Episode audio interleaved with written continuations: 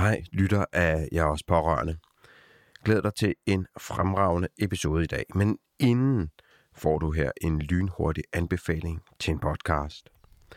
Dyrk og spis er en grøn podcast om livet i køkkenhaven. En lytter har anmeldt podcasten og skriver: en af mine absolutte favoritpodcast, fuld af grøn lykke. Har hørt den siden den spæde start og genhørt den med glæde op til den grønne sæsonstart. I alt har tres anmeldt Dyrk og spis. Der er rated fire komma ni ud af fem stjerner. Giv den et lyt, hvis du holder her at dyrke og spise. Tak, og nu til det, du kom efter dagens episode af Jeg er også pårørende. Rigtig god fornøjelse. Du lytter til podcasten Jeg er også pårørende. Hvordan takler man livet som pårørende til mennesker med psykisk sygdom? Hvordan passer man på den syge, måske en hel familie, og allerbedst på sig selv samtidig? Det undersøger jeg i den her podcast. Jeg hedder Sofie Espe, og selv er jeg pårørende til min mor, der har paranoid skizofreni. I podcasten taler jeg med forskellige pårørende, med fagpersoner og ildsjæle på området, for at blive klogere på mit eget og andres livsvilkår. Varmt velkommen til.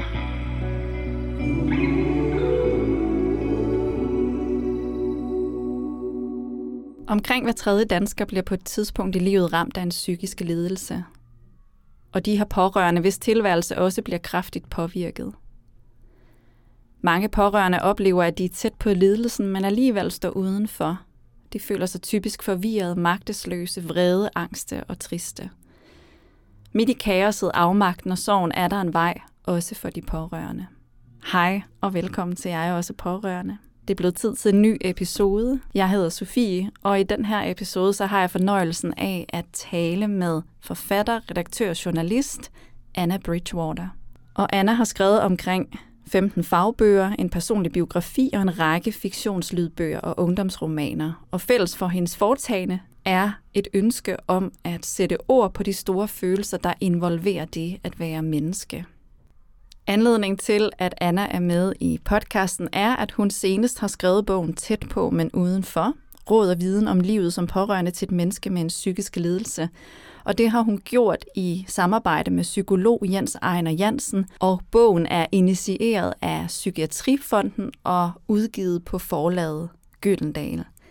Så glæd dig til at høre den her episode, hvor jeg altså taler med Anna om, hvad den her bog handler om, og vi stiller skarpt på forskellige temaer fra bogen og fra livet som pårørende til et menneske med en psykisk lidelse. Så rigtig god fornøjelse med at lytte til den her episode.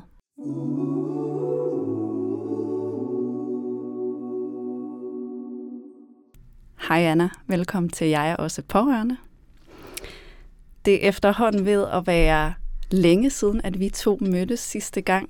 Der sad vi i din lejlighed i København, hvor du interviewede mig og spurgte mig ind til mit liv og mit livsvilkår som pårørende. Og jeg tror, det var i foråret tyve tyve. Jeg kan huske, at jeg var i gang med at skrive mit speciale i kommunikation, og jeg skrev om min podcast her. Og jeg kan huske, at jeg var ret stresset og ret overvældet af en masse følelser, som også var forbundet med min livssituation som pårørende til min mor, der har paranoid skizofreni. Og anledning til, at du sidder her nu sammen med mig i podcasten, det er fordi, at du har skrevet en bog, og du er medforfatter på bogen Tæt på, men udenfor, som du har skrevet sammen med Jens Einar Jensen, som er psykolog. Og det har I gjort på foranledning af Psykiatrifonden blandt andet. Det er rigtigt. Og øhm, du har talt med forskellige pårørende i den her bog, så bogen er en blanding mellem forskellige pårørende beretninger, og så Jens Einars faglige psykologfaglig ekspertise og øh, viden. I korte træk, hvad handler den her bog om, Tæt på, men udenfor? Den handler om de vanskelige vilkår, der er i at være pårørende til et menneske med en psykisk lidelse. Og den handler om både det faglige, altså hvad går sygdommene, hvad går lidelserne ud på, så man kan være klædt på som pårørende til at forstå, hvad der sker. Men den handler i høj grad om de reaktioner, de følelser, de hvad skal man sige, vanskeligheder i livet, den stress, den sorg, den angst, man har, når man er pårørende. Og den respons, jeg har fået, har meget været, at læserne føler sig set, at de føler, de kan genkende sig selv, at de oplever, at de ikke er alene, når de læser bogen. Og det synes jeg er meget værdifuldt at øhm, vide, at der er et fællesskab derude, som kan have gavn af hinanden. Hvorfor har du skrevet bogen? Hvorfor har du sagt ja til at skrive bogen? Jeg har sagt ja, fordi jeg synes, det er et sindssygt interessant emne. Men også fordi jeg har selv oplevelser som pårørende med bagagen. Ikke så voldsomt som nogle af dem, jeg har, øh, jeg har talt med, fordi det har altid været lidt længere ude end... Altså, det var min svoger for eksempel, som havde... Øh, han havde nok, siger jeg nu. Han havde nok en depression, som blev aldrig diagnosticeret. Han prøvede at få hjælp. Øh, det var min søsters kæreste. Han prøvede at få hjælp. Han, ham og min søster opsøgte for eksempel den psykiatriske skadestudie, opsøgte egen læge, blev afvist. Og til sidst begik han selvmord. Og øh, jeg oplevede, hvor svært det var at tale med ham om det, da han havde det dårligt. Hvor svært det var for min søster at forstå ham. Hvor svært det var for ham at få hjælp, fordi han ikke kunne sætte ord på sin egen lidelse. Så jeg, jeg oplever virkelig, at vi mangler, vi mennesker i, i vores samfund, mangler et sprog. Vi mangler at kunne kommunikere om, hvad der sker i vores sind. Længere tilbage, da jeg var teenager, havde jeg en veninde, som fik en psykose. Og der fattede jeg simpelthen ikke, hvad der foregik hos hende. Hun ville jo i sin psykose ikke have kunne forklare det, fordi hun var jo væk i sin psykose, men jeg kunne heller ikke forstå, og jeg kunne ikke sige til andre, hvad det var, jeg oplevede hos hende. Og det betød, at jeg som pårørende var utrolig alene med den oplevelse, og hverken mine forældre eller de, vores andre øh, venner og vores venskabskreds forstod, hvad der skete, så derfor så talte vi aldrig nogensinde om det, og det er jo altså ret skræmmende, at så voldsom en begivenhed går bare helt upåtalt hen. Ja, og det tror jeg, der er rigtig mange mennesker, der kan ikke genkende til det her med at mangle et sprog for både at forstå, hvad er det, der sker her, og så også at kunne tale om det. Lad os vende tilbage til det en lille smule senere. Øhm Nu er du medforfatter, du har skrevet den her bog sammen med psykolog Jens Einar Jensen, som jeg også lige sagde før. Øhm, så jeres øh, opdeling øh, har ligesom været, at han har øh, levereret den her faglige øh, ekspertise, de faglige øh, inputs, og du har, ved jeg, stået for at tale med de her seksten pårørende, tror jeg det er i alt, ja. Som ligesom er... Øh, er inddraget i den her på, bog på forskellige vis, øh, i forskellige, øh, knyttet til forskellige temaer. Nu har du jo på en eller anden måde, ikke på en eller anden måde, for du har været tæt og er kommet tæt på de her mennesker, i hvert fald i en rumtid, og ja. omhandle, omhandlende nogle, nogle temaer i, i deres liv. Hvad har været mest tankevækkende, når du har siddet og talt med de pårørende? Det har været meget chokerende for mig at opleve, hvor alene pårørende ofte er, og i hvor høj grad systemet, altså behandlingssystemet, regner de pårørende for en ressource og udnytter den ressource, uden at der er nogen hjælp, der går fra, hvad skal man sige, systemet ud til de pårørende.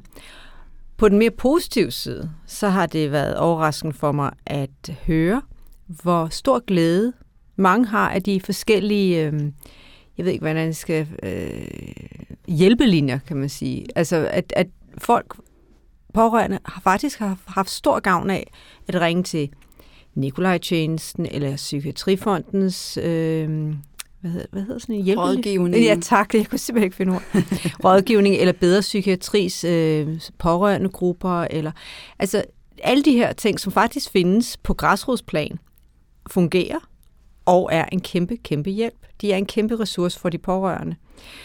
Og det tror jeg simpelthen, at for mig er det virkelig vigtigt at udbrede den viden, fordi man kan jo godt som pårørende føle sig meget, meget alene og meget isoleret. Og man har jo heller ikke lyst til at gå til en fest og begynde at sige, at nu skal du høre, at min søn har skizofreni, eller hvad det nu kan være, som virkelig tynger en. Men, men øh, det behøver man heller ikke. Fordi der er grupper, og der er rådgivninger, og der er mennesker, som enten sidder i telefoner eller i gruppesessions, eller hvad man skal kalde det, som er parat til at lytte, og som måske også kan lytte på en mere kvalificeret måde end ens venner. Så man kan godt få en god samtale om situationen, uden at tage det med hen i resten af ens liv. Mm. Og det er blandt andet også det, jeg ofte siger i forbindelse med den her podcast, at der altså findes hjælp derude, og der findes de her forskellige foreninger og organisationer. Jeg tror, at manges udfordring er ligesom at finde de her øh, græsrodsorganisationer øh, ja. og foreninger, og så have overskud til ligesom at, at, at tage imod den hjælp, der er. Øh, Helt sikkert. Men den findes der. Ja, og jeg vil, jeg vil godt komme med et eksempel. Øh, en kvinde, som er med i bogen, hun er anonym, men vi kalder hende Susanne. Hun, øh, hendes bror led af meget voldsom angst, og han gjorde så det, han selv medicinerede. Og på et tidspunkt var den her bror, de var voksne, øh, han var til en børnefødselsdag hjemme hos Susanne, og han var påvirket. Og så ville han tage sine egne børn med i sin bil og køre væk. Og Susanne vidste jo, at det var jo dødfarligt. Altså, han var jo påvirket, han ville have sine børn med i bilen. Hvad skulle hun gøre? Og så ringede hun i desperation til en rådgivning, og jeg kan simpelthen ikke huske hvilken. Øh, det er også ligegyldigt. Men, og så fik hun det råd, som, det er ikke dit ansvar. Du skal ringe til politiet og få politiet til stands ham, fordi du skal ikke tage ansvar for din bror. Din bror kan ikke tage ansvar for sig selv, og det han er i gang med der, det er en kriminel handling. Og det kan man jo sige, set udefra, ja selvfølgelig, men når man står med det i det, inden i det, og har en kærlighed til sin bror, og er i vildrede, så kan man ikke se klart. Og så er det altså virkelig, virkelig en god idé at tage telefonen og ringe, og få ligesom skilt, øh, skilt tingene ad, og få nogen til at se på det udefra. Ja.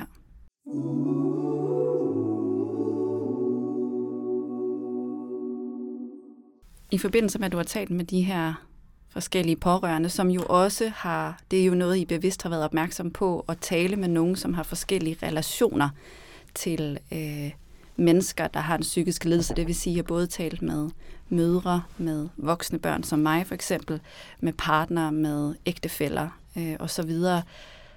Nu talte du om den her ensomhed som noget af det mest tankevækkende, som du sådan har taget med dig efter at have talt med dem. Er der andre temaer, som er gået igen, når du har talt med de her mennesker på trods af relationerne?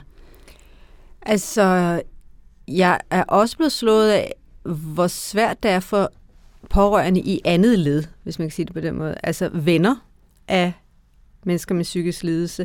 Eller, nu er jeg jo ikke selv case i bogen, men, men jeg var jo svoger, eller nej, jeg var svigerinde til min svoger. Og det er jo ikke, altså jeg er jo ikke den, jeg kan ikke gøre noget i den situation. Jeg har ikke nogen indflydelse på hans liv. Jeg kan kun se på og prøve at støtte selvfølgelig. Øh, men især venner bliver meget hårdt ramt, fordi deres liv kan være meget tæt forbundet til et menneske med en psykisk lidelse. Men når der skal tages beslutninger på den andens vegne, når, øh, når, når pårørende skal involveres i behandlingssystemet, så er det jo ikke venner, man kigger på. Og, men øh, de kan jo være meget, meget hårdt ramt. Og det har overrasket mig, hvor, hvor, hvor sørgeligt det er, at, at øh, som voksen ven eller veninde af en, et menneske med psykisk lidelse, hvor sørgeligt det er at se det menneske, man holder af.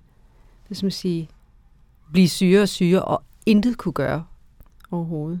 Ja, den magtesløshed, ja, der ligesom er forbundet med det. Og jeg ved også, at vi tidligere har, i for, vi har talt sammen i forbindelse med, at vi skulle tale sammen i dag, øh, har været inde på det her med, at du sagde til mig, at øh, du også er blevet opmærksom på, at der virkelig er behov for en, sådan en udvidelse af pårørendebegrebet. Helt klart. Som også rela- relaterer sig til lidt det, du sagde lige før, øh, som netop handler om det her med, hvornår er jeg pårørende, hvornår kan jeg fø- er jeg føler mig berettiget til at være pårørende, som måske er nemmere, når man er i det første led, altså det man er ægtefælle eller barn. Jamen lige præcis.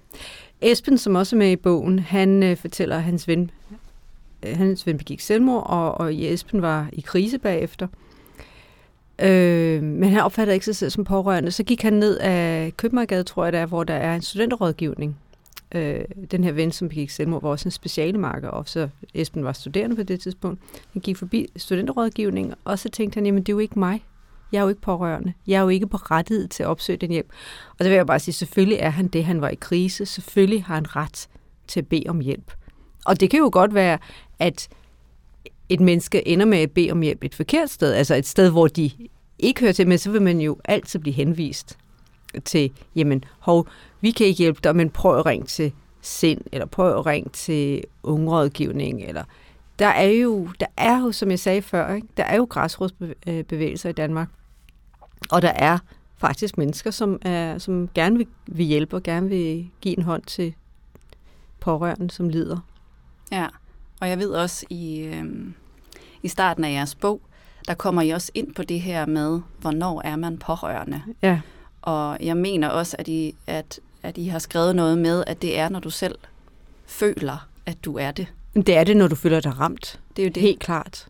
Øhm, så er det lige meget, om du er ven, kollega, nabo, mormor eller lige præcis. Pindeven, eller hvad det nu er. Lige præcis. Hvis du er ramt, så er du pårørende. Så er du jo rørt. Præcis.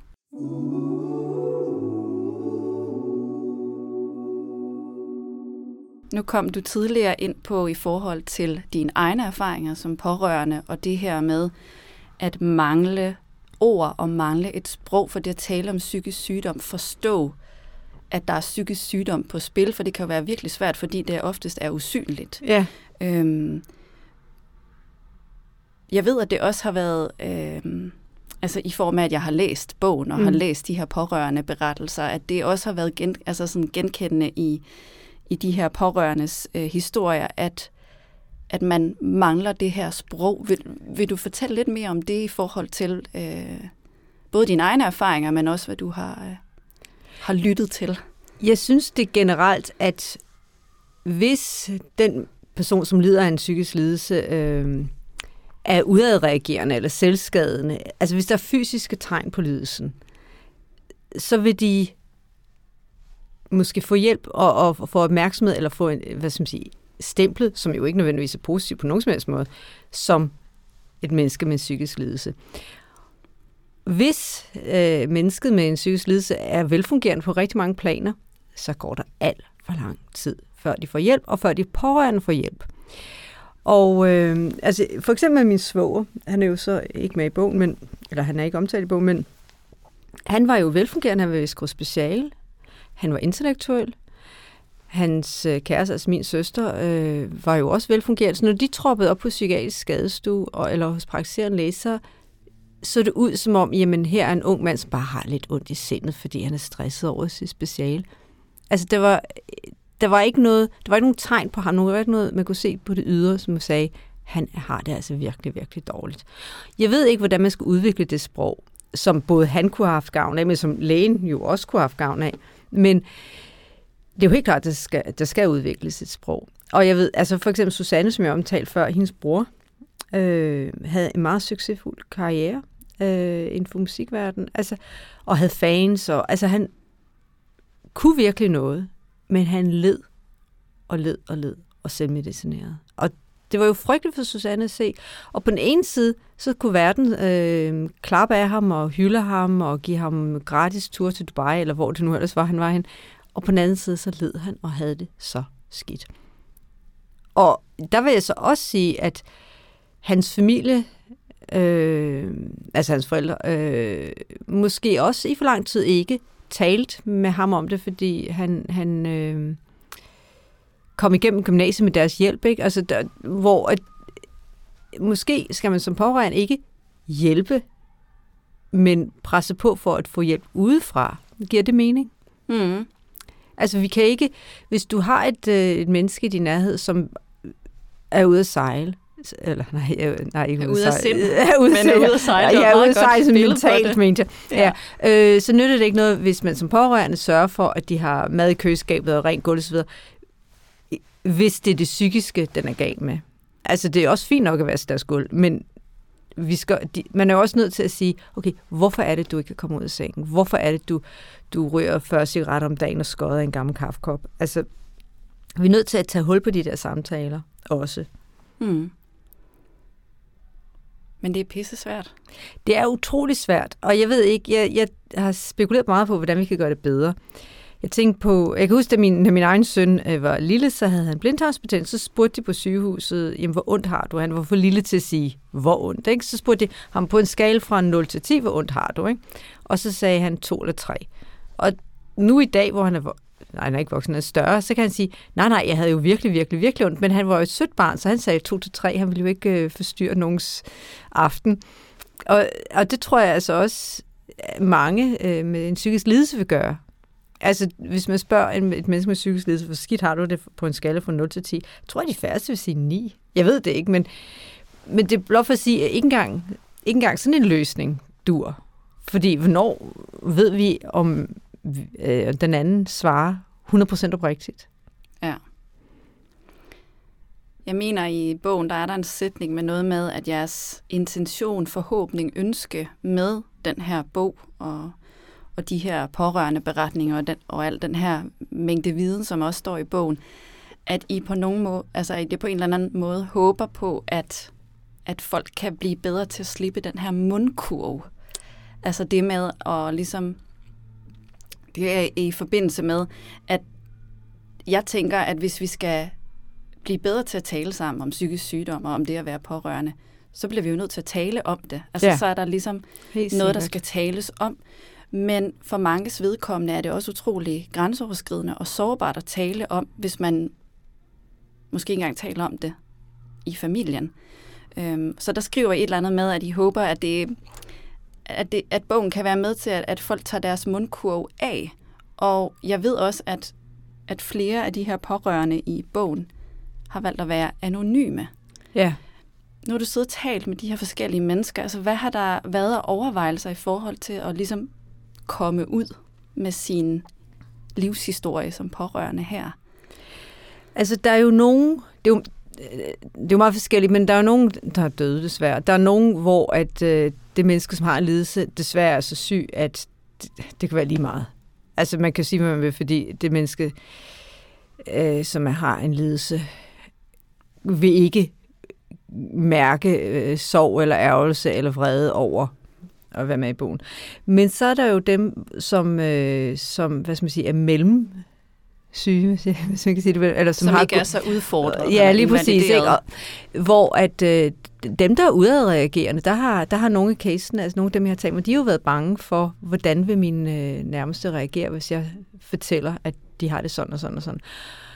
Og det er jo utroligt tragisk for den pårørende at være bange for den andens reaktion, fordi den pårørende har jo også ret til sin oplevelse og ret til sin historie, også, men, men kan sagtens og med god grund i nogle tilfælde være bange for, hvordan mennesket med en lidelse vil reagere. Og det kan jo være alt fra hende, som har et barn med, hvad hedder det, med en borderline-diagnose, hvor, hvor barnet kan blive meget vred og altså, du ved, voldelig nogle gange, men der er jo også, øh, altså det var en, der trak sig, fordi at han var bange for, at øh, hans søster vil, vil som sige, ødelægge enhver jul fra nu af til, til det, som dør af alderdom, fordi at hun ikke havde lyst til, eller det hun sagde direkte, jeg vil ikke have, du med. Øh, og det er jo utroligt sørgeligt at føle, at man er nødt til at tie stille med sin egen oplevelse, at den andens oplevelse og den andens behov overtrumfer ens egen. Altså, så bliver man virkelig, virkelig ikke set i den her verden, hvis man ikke må sige det, man har på hjerte.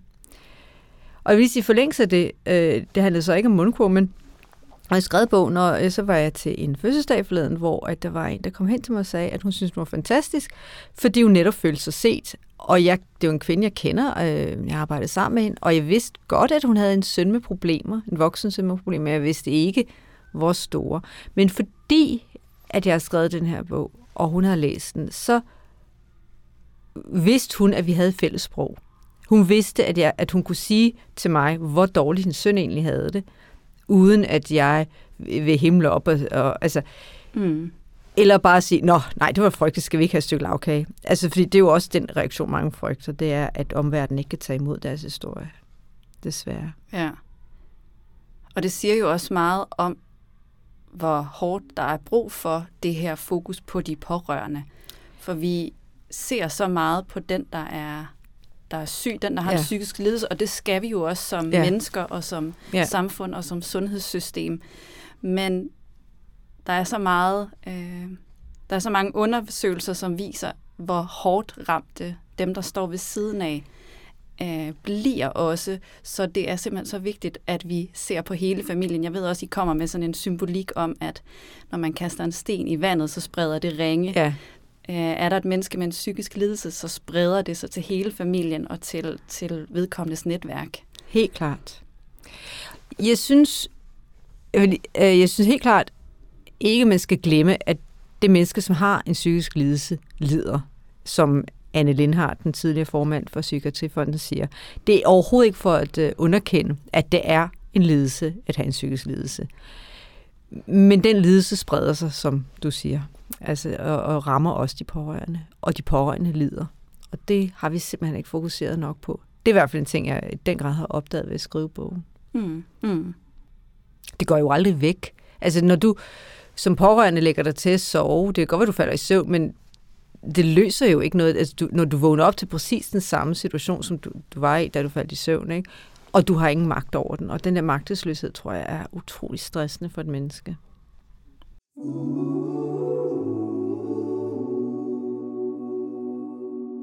Jeg synes simpelthen, at det er en vildt god bog, og øh, jeg kan også genkende, altså, genkende det her med, at jeg ser, føler mig spejlet og set, fordi I netop har inddraget de her pårørende historier.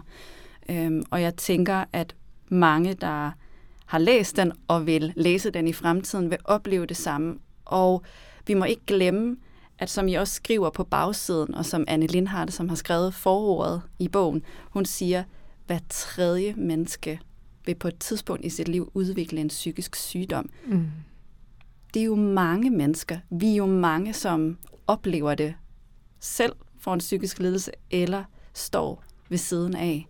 Lige præcis. Så den her bog, den er bare så berettiget og så vigtigt i forhold til, at vi sammen kan skabe et fælles sprog for det at være pårørende, og det at have en psykisk lidelse, og hvordan man ligesom begår sig i det. Lige præcis.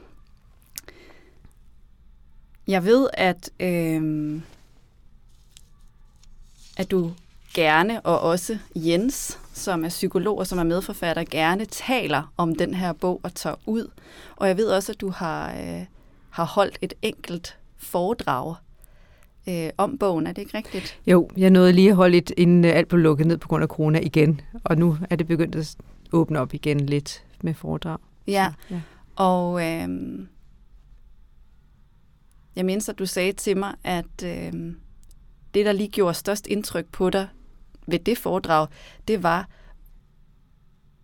hvor meget pårørende spurgte ind til og havde brug for at få at vide, hvor kan jeg få hjælp henne. Ja, er det korrekt? Det er fuldstændig rigtigt. Det var, det var et gennemgående spørgsmål, hvor kan jeg få hjælp? Og, men også, og, og der, der svarede jeg, øh, som, som jeg sagde tidligere i dag, at... Øh, det er så vigtigt at bruge de rådgivere, der findes. Fordi de er kvalificerede. De kommer med gode, lødige svar. Et andet spørgsmål, som også dukkede op, øh, hvor jeg faktisk følte mig lidt som bar, på bar bund, øh, det var, jamen hvad har man juridisk beføjelser til? Eller jeg følte mig ikke på bar bund, for jeg kender svaret. Man har desværre ingen juridiske beføjelser. Øh, man kan ikke tvinge et andet menneske til at opsøge lægehjælp, eller til at spise medicin, eller...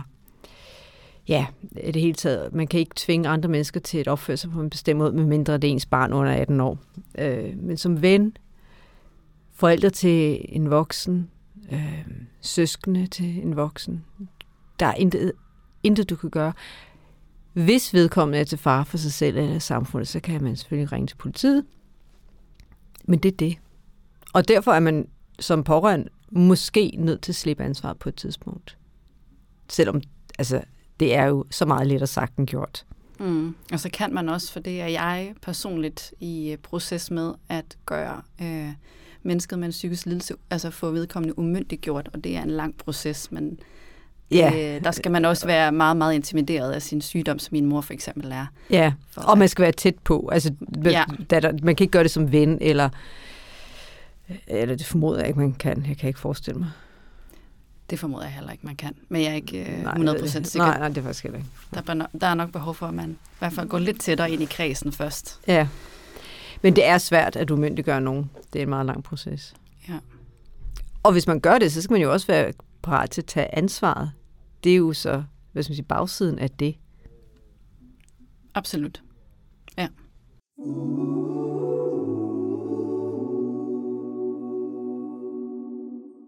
Er der noget, du synes, vi ikke er kommet ind på og berørt? Jeg synes, øh, jeg mangler at fortælle en pointe fra bogen, eller en pointe, som jeg i hvert fald lærte, da jeg skrev bogen, og det er, at det er jo for rigtig mange mennesker muligt at leve et udmærket liv med en psykisk lidelse. Jeg siger ikke, at det er en dans på roser, men statistikken siger for eksempel, at en tredjedel af alle med skizofreni kommer over deres lidelse. Øh, angst kan behandles kognitivt eller med metakognitiv terapi eller med medicin, så det ikke er angsten, der dominerer hverdagen. Øh, der er eksempel på, at en borderline-diagnose kan, jeg ved ikke om det hedder, fjernes eller slettes. Altså, men at mennesket, hvad skal man sige, kan recover, ja, kan recover og, og leve et liv, som er, er fuldt øh, tilfredsstillende for vedkommende. Og vi skal heller ikke glemme, at definitionen af et øh, godt liv ikke nødvendigvis er, at man øh, får tolv i alle fag og bliver jurist, eller jeg ved ikke, hvad, hvad, hvordan vi ellers definerer det gode liv. Men altså, det er ikke nødvendigvis sådan, som vi ser i magasinerne. Det gode liv for et menneske med, med angst kan måske være, at jamen, de er medicineret hele livet og ikke skal drikke alkohol, fordi det giver dem endnu mere angst. Men det er jo ikke ensbetydende med, at vedkommende ikke kan have en familie, eller dyrke sine interesser, eller rejse jorden rundt. Altså, psykisk lidelse er virkelig en alvorlig sygdoms, øh, kan være en alvorlig sygdomsforløb, ikke? Og det kan være meget tungt for den syge og for pårørende. Men det er ikke det samme som, at resten af livet nødvendigvis bliver farvet af den sygdom. Og det synes vi skylder, eller hvis man får også får udbredt, så vi ikke er så bange, så det ikke skal være så tabuiseret, så vi ikke skal, hvad skal man sige, gyse. Oh my god, vedkommende mm. har fået en, en diagnose. Nej, vedkommende har fået en diagnose, som er et livsvilkår, som vedkommende skal lære at leve med, og som de pårørende kan hjælpe med. Men det er ikke nødvendigvis det samme, som vedkommendes liv er ødelagt. Nej, og som du også selv siger, øh, og det er der blevet bevidst om selv i højere grad efter øh, at have stiftet bekendtskab med at have en, en mor, der har været psykisk syg næsten hele mit liv, men det her med, at livet er op og ned. Livet er sort og vi, ikke sort på hvidt, men lys og mørke, og som du også siger, altså, vi går, der er ingen mennesker, der går rundt og er glade og føler sig super lykkelige fireogtyve timer i døgnet et helt liv igennem. Øh, livet består af op- og nedture, og øh, hvis der er noget, som jeg ligesom synes, jeg tager med mig som noget opløftende og positivt i forhold til at være pårørende, så er det at blive endnu bedre og endnu mere skarp til faktisk også at fokusere på de der små lysglimt, der er indimellem, og øh, Og, og, og bevidst om, at, at vi alle oplever øh, både noget, der er øh, ubehageligt, og noget, der er behageligt. Og mange af os kender til det med at være tæt på en psykisk sygdom. Ja, og jo før vi øh, erkender, at der er op- og nedtur, jo bedre bliver vi til at passe på os selv, men også hinanden, tror jeg. Det tror jeg, du har meget ret i. Her som en øh, lille afrunding, så øh, som jeg også sagde tidligere, så... Øh, så kan øh, gå dig og, eller tage dig og, og Jens glædeligt ud og ligesom øh, fortæller og, om bogen. Øhm, og du har også øh, fortalt det her med, at du har været ude og lave et foredrag, inden det blev corona og, og landet lukket ned. Hvis man sidder nu og lytter med som pårørende, som fagperson, og har lyst til at, øh, at hyre dig og høre mere om den her bog, hvad skal man så gøre? Man kan kontakte mig på... Øh Facebook eller Instagram, eller faktisk, man kan også booke et foredrag gennem det, der hedder forfatterforedrag punktum d k. Men ellers, hvis man bare vil skrive og spørge øh, og høre, hvordan, hvad muligheden er, så skriv på Facebook eller Instagram. Jeg skal nok svare. Fedt, og jeg skal nok sørge for at lægge nogle links, der går hen til dig her under podcastbeskrivelsen. Det lyder godt. Jeg vil sige dig øh, tusind tak, Anna, fordi du havde lyst til at tale med mig, og... Øh Tusind tak, fordi du har været med til at skrive den her bog. Den er så super vigtig. Og jeg ved, at den findes i de fleste boghandlere i landet, og man kan også låne den på bibliotekerne, og hermed altså en stor opfordring til at, at få skaffet sig den her bog. Tak skal du have.